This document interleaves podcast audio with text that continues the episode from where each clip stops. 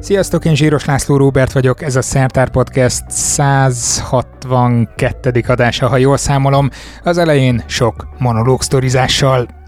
Ma az energiáról lesz szó, főként a villamos energiáról, mert hogy ez az a téma, ez is az a téma, amihez mindenki ért.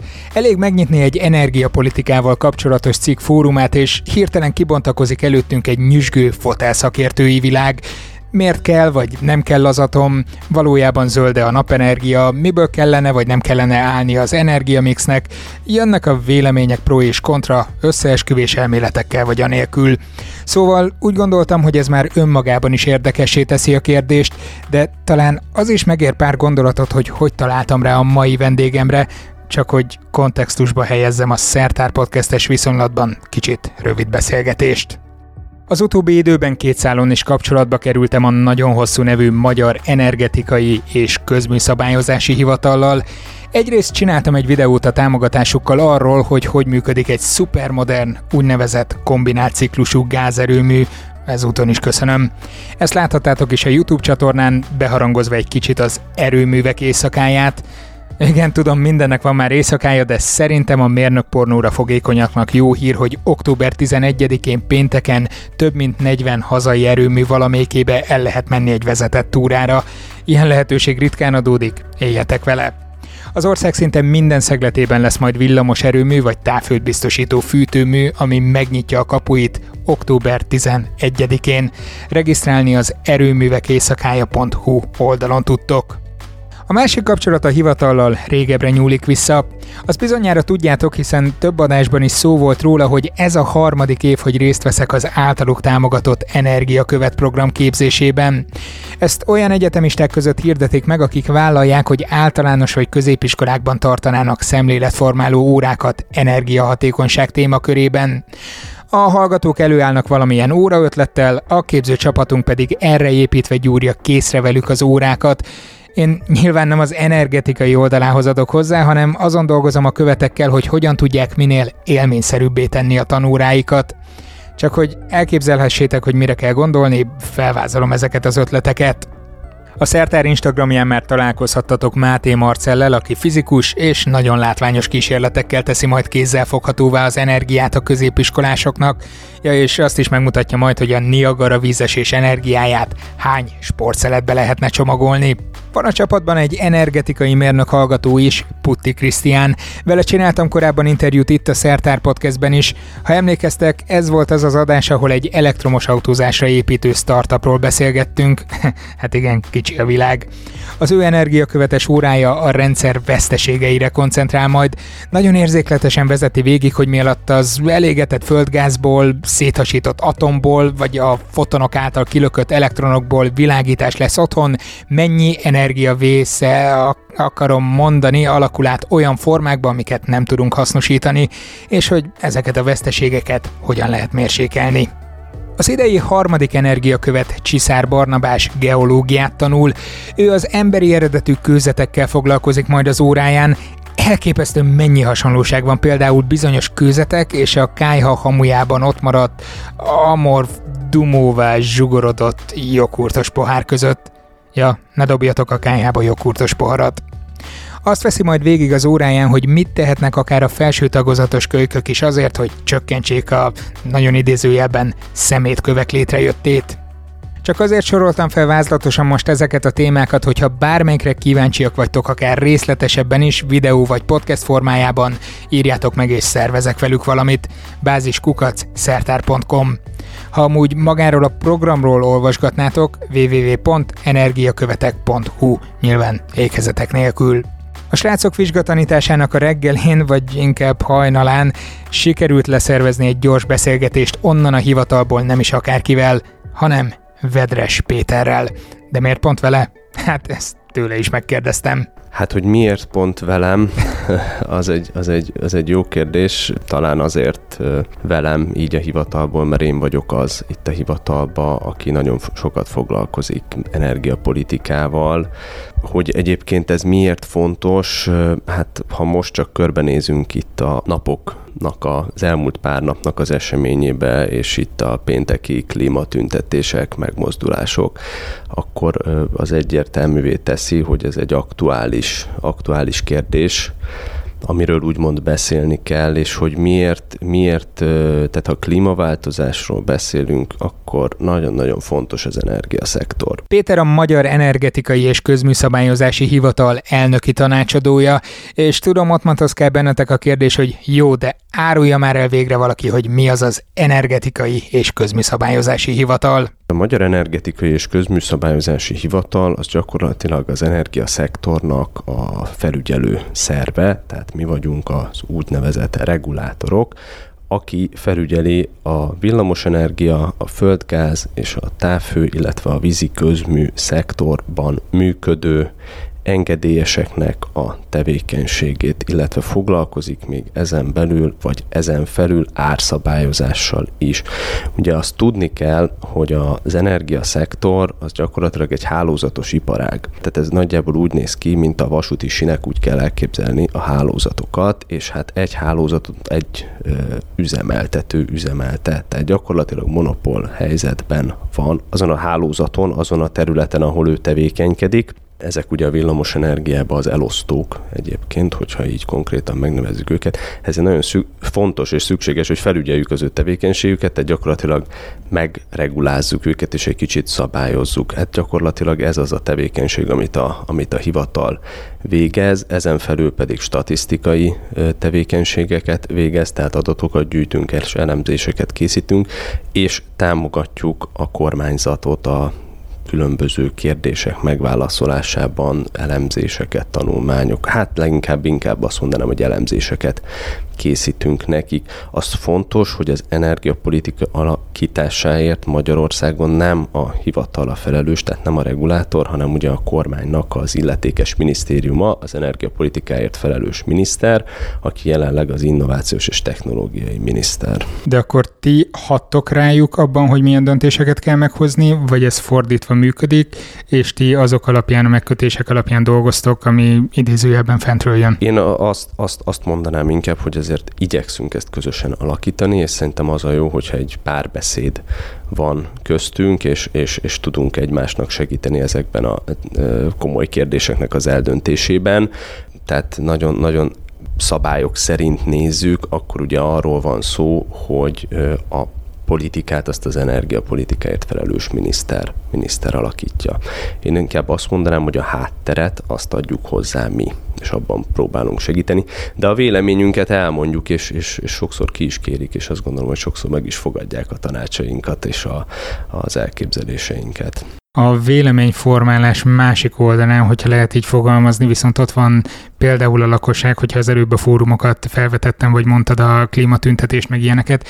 Tehát mennyire befolyásolás az nem a legjobb szó, de mennyire veszitek figyelembe, vagy mennyire figyeltek azokra a trendekre, amik vannak akár a világban, akár a magyar lakosság körében, hogyha energiáról van szó. Tudom, itt mindenki ért minden, mindenhez, különösen az energiához, tehát legyen minden nap elemmel lefedve, és ne legyen atom, vagy pedig fordítva, de ez mennyire befolyásolt titeket? Én megmondom őszintén, hogy azt gondolom, és én egyelőre úgy látom, hogy Magyarországon az energia kérdése a lakosság és a fogyasztók körében az egyelőre még nem azon a szinten van, hogy itt mi napelemből vagy nukleáris energiából szeretnénk megkapni a villamos energiát, hanem az a legfőbb kérdés, hogy mennyibe kerül.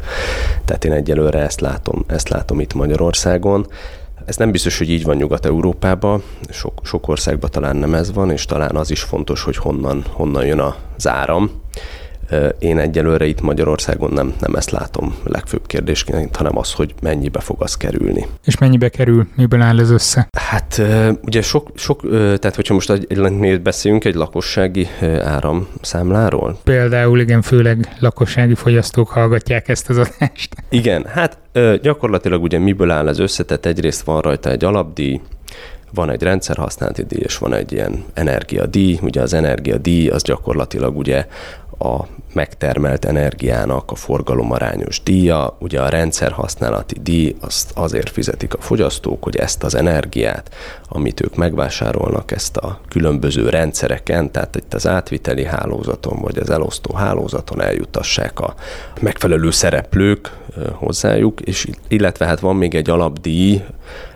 amit pedig gyakorlatilag az is ilyen rendszer rendelkezésre állásra, egyébként az nem forgalomarányos díj. A rendszer használati díj is forgalomarányos, és a a, vagy hát mennyiség arányos, talán lehet, hogy ez egy jobb szó, és ugye az energiadíj is az. Azt mondtad az előbb, hogy a méréseitek alapján a lakosság főként árérzékeny, tehát nem arra kíváncsi, hogy honnan jön az áram, de azt megvilágított, hogy honnan jön, tehát miből áll a magyar energiamix? Hát a magyar energiamix az gyakorlatilag ugye, ha most villamos energiáról beszélünk, akkor egyrészt van az itthon megtermelt villamos energia, másrészt pedig importálunk villamos energiát.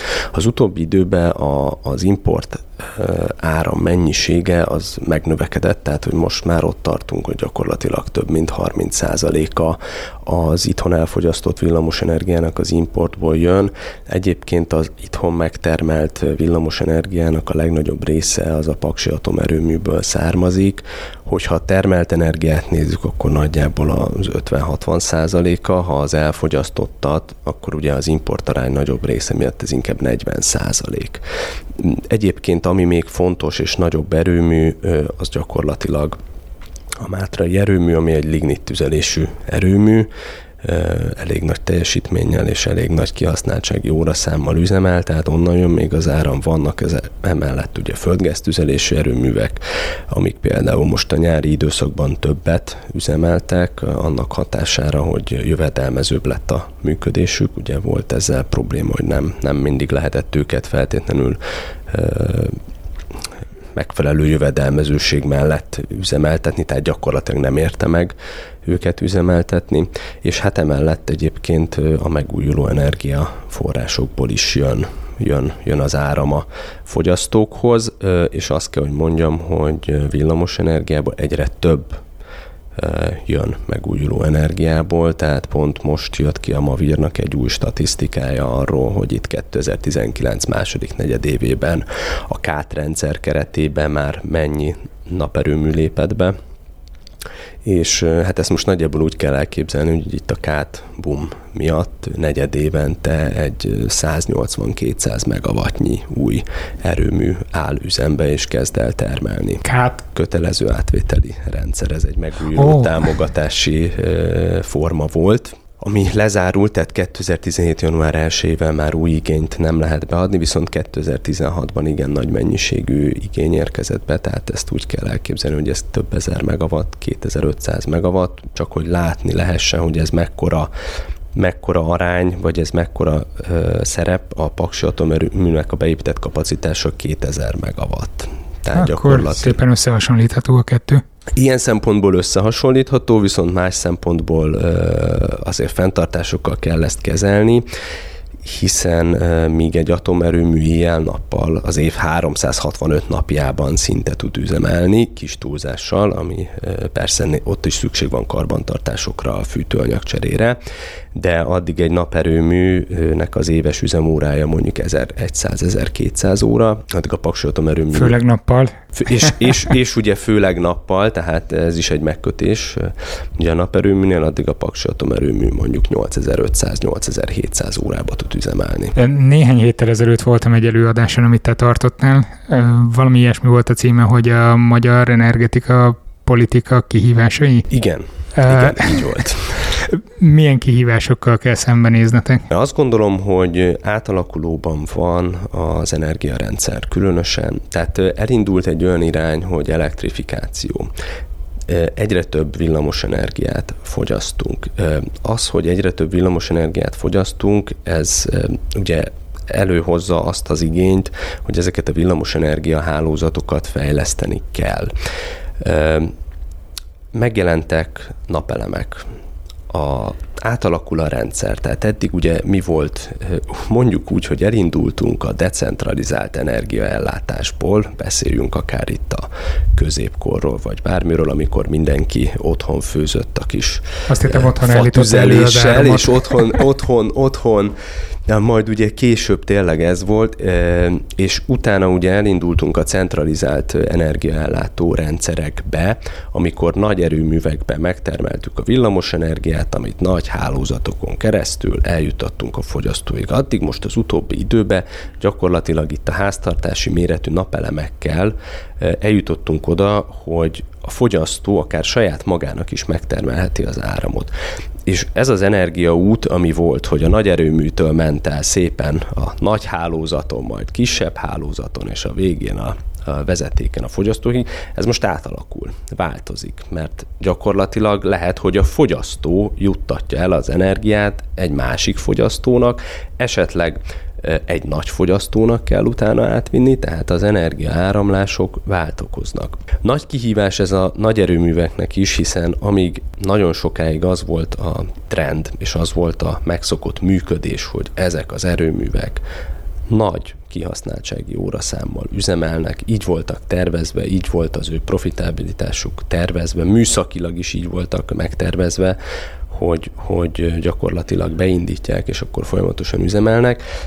Most nincs erre szükség, mert ha elkezd sütni a nap, ha elkezd fújni a szél, akkor ezeket az erőműveket gyakorlatilag vissza kéne terhelni, csökkenteni kell a teljesítményüket, hogy a rendszer az kiegyensúlyozott lehessen. Ez magyarázza, amit a kicsit korábban mondtál, hogy 30%-át ma az elektro- villamos energiának importáljuk? Nem, itt gyakorlatilag arról van szó, hogy ez egy villamos energiapiac. Ugye és mit szeretnek a kereskedők, illetve mit szeretnek a fogyasztók, a lehető legolcsóbban venni az áramot. Azért importálunk sokat, mert olcsóbb. Tehát gyakorlatilag olcsóbb megvenni az osztrák villamosenergiát, vagy a cseh, lengyel, német villamos energiát. Hát akkor Ezt nem úgy... foglalkozunk az erőművekkel, zárjuk be őket, vegyük meg mindet külföldről, nem? Egyrészt ugye van egy kapacitás korlát, hogy mi az a maximum, amíg tudunk importálni. Másrészt ugye azt is figyelembe kell venni, hogy előfordulhatnak üzemzavarok. Tehát mindig kell, hogy legyen a rendszerben tartalék. Ez megvan a magyar rendszerben is, tehát a magyar rendszernek a beépített kapacitása bőven nagyobb annál, mint ami a hazai csúcsigény eddig bármikor is volt. Viszont ugye mi a másik probléma, és mi az, amiről, ami, ami az előző kérdéshez kapcsolódik még, hogy gyakorlatilag ugye ezt a rendszerbiztonságot, ezt az ellátásbiztonságot, ezt valahogy fenn kell tartani. És ha van egy erőmű, ami arra volt kitalálva, hogy abból szerzi a bevételét, a pénzét, hogy ő termel, és értékesíti a villamos energiát, de most nem tud termelni, mert nem éri meg, akkor ő miből kap bevételt?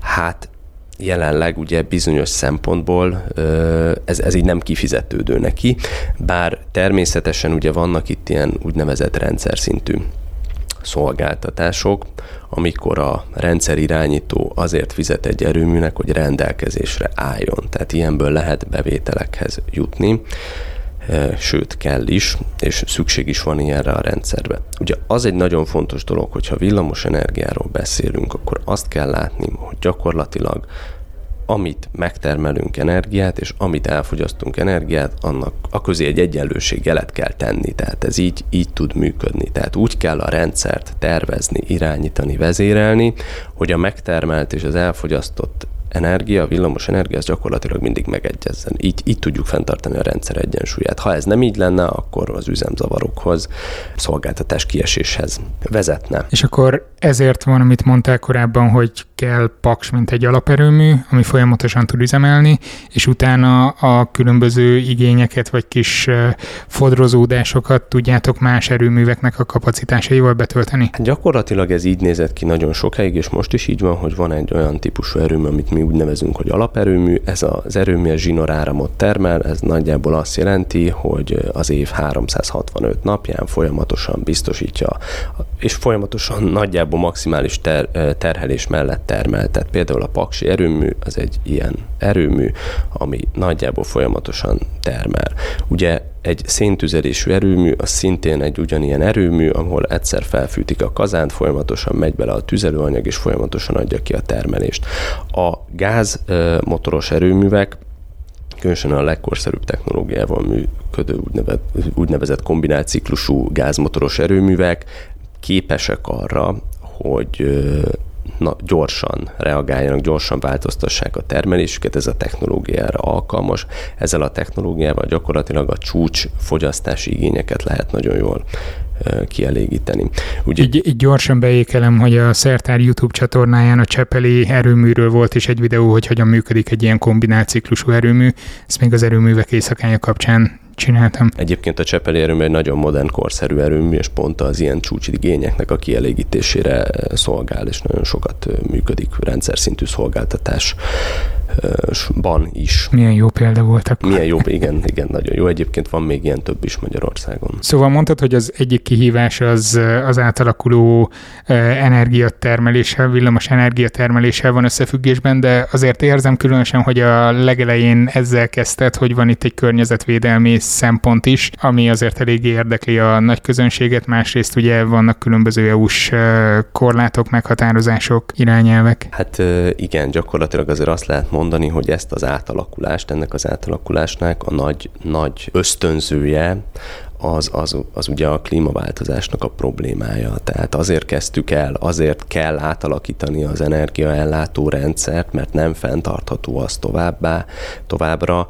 hogy, hogy fosszilis tüzelőanyagokat égít, égetünk el, hiszen ennek van egy nagyon nagy problémája az, hogy üvegházhatású gázokat bocsát ki, ugye leginkább széndiokszidot, de egyébként metánt is, amiben egyszerűen az a probléma, hogy ha ilyen ütemben folyamatosan bocsátjuk ki az üvegházhatású gázokat, az gyakorlatilag ugye globális felmelegedéshez és klímaváltozáshoz vezet, tehát valamilyen megoldást ki kell találnunk arra, hogy, hogy ezt a klímaváltozást, ezt a globális felmelegedést, ezt, ezt elkerüljük, és ennek az egyik, egyik módszere, amit az energiaszektorban látunk, az az, hogy hogy megújuló energiaforrásokra állítjuk át az energiatermelésünket. Megújuló alatt mire kell gondolni, vagy ti mire gondoltok? Azért elég széles a spektrum a naptól a geotermikusan vagy környezeti hőn keresztül a nem tudom, biomassa égetésen át. Igen, a,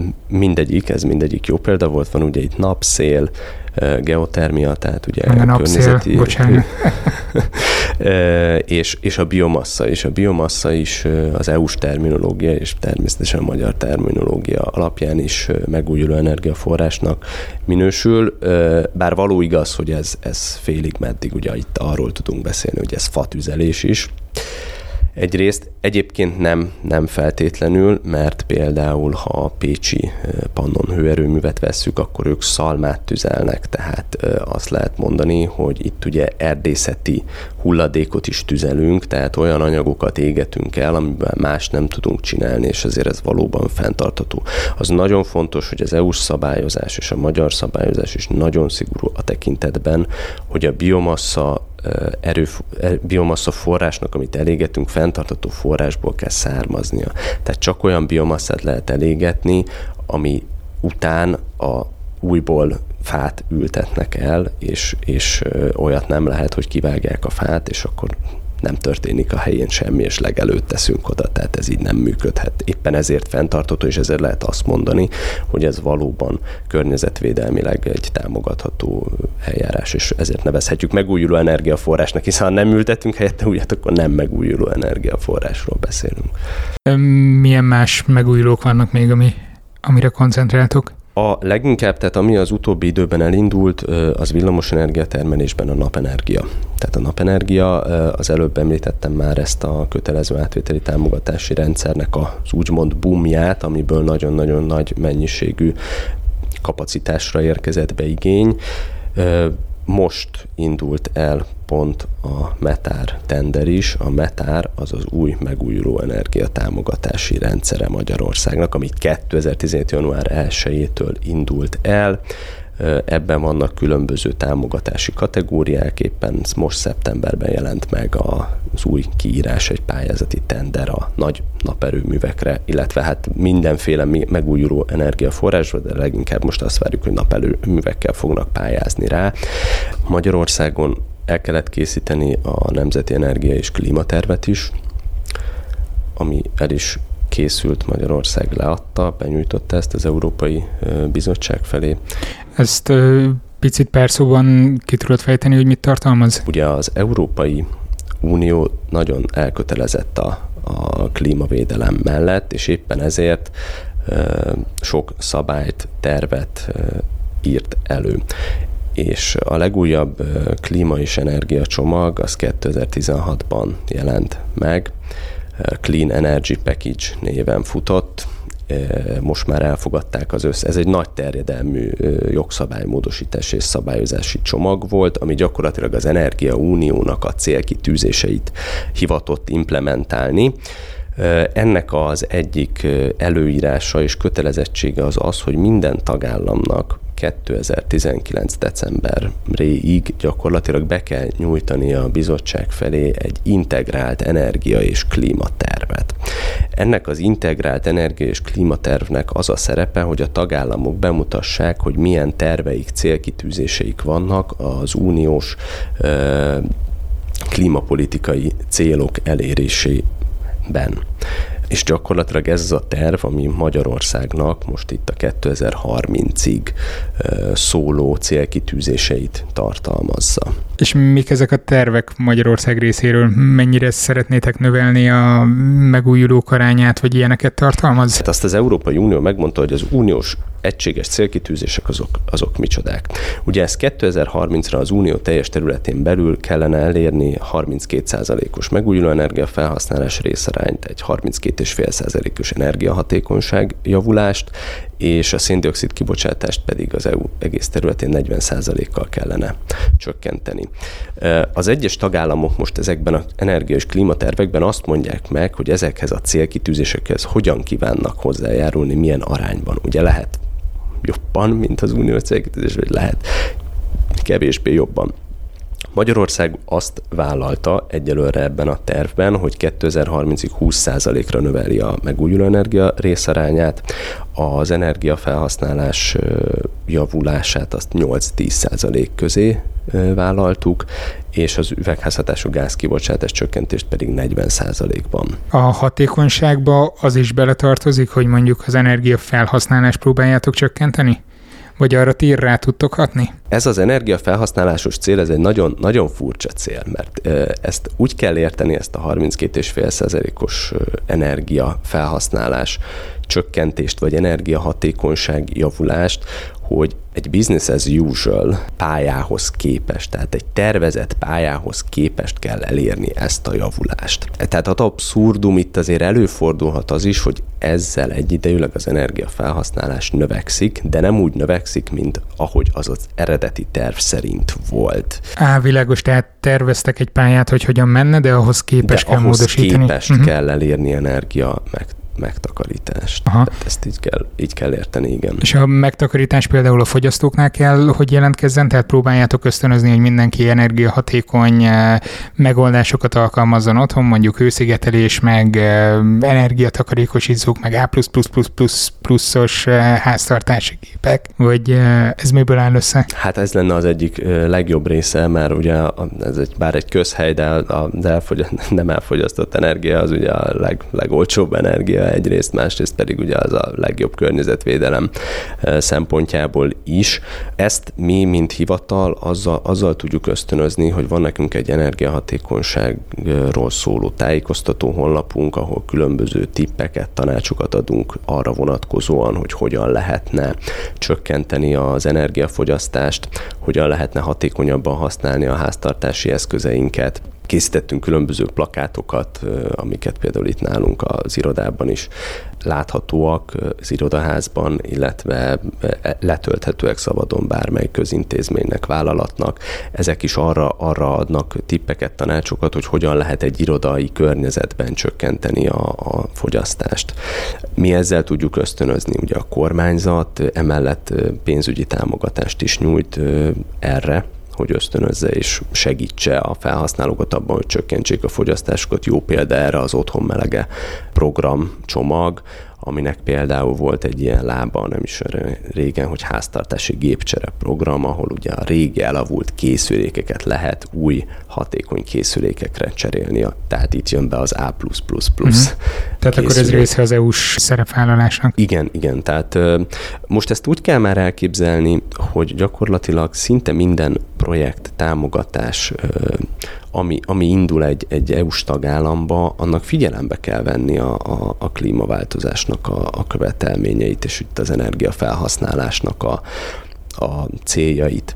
Tehát uh, itt, itt tényleg azt látni kell, hogy bármilyen beruházásnál uh, nagyon fontos az, hogy például milyen energiafogyasztási jellemzőkkel rendelkezik akár itt egy új épületről beszélünk, egy új irodaházról, nagyon komoly követelmények vannak már. Tehát a, a, az Európai Unió és ezen belül Magyarország is az elmúlt időszakban erre nagyon komoly hangsúlyt fektetett, hogy olyan szabályozásokat hozzanak, ami gyakorlatilag ezt, a, ezt az energiafogyasztás csökkentést ezt a kibocsátás csökkentést, ezt, ezt ö, támogatni tudja.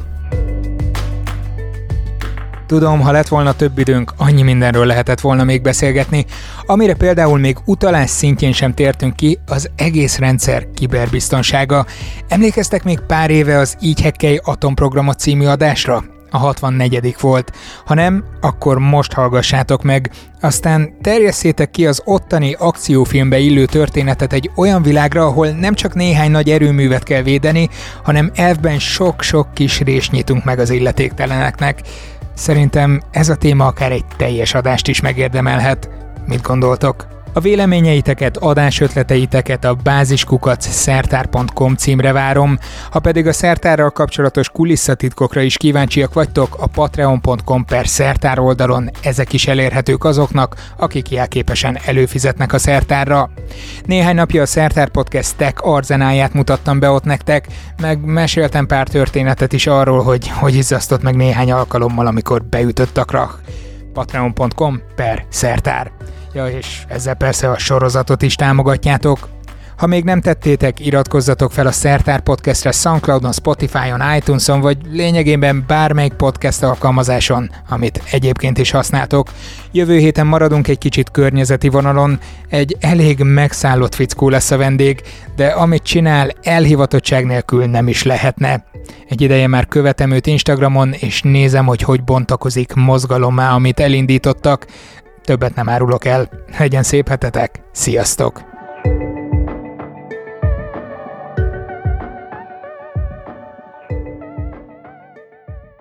Ez a műsor a Béton közösség tagja.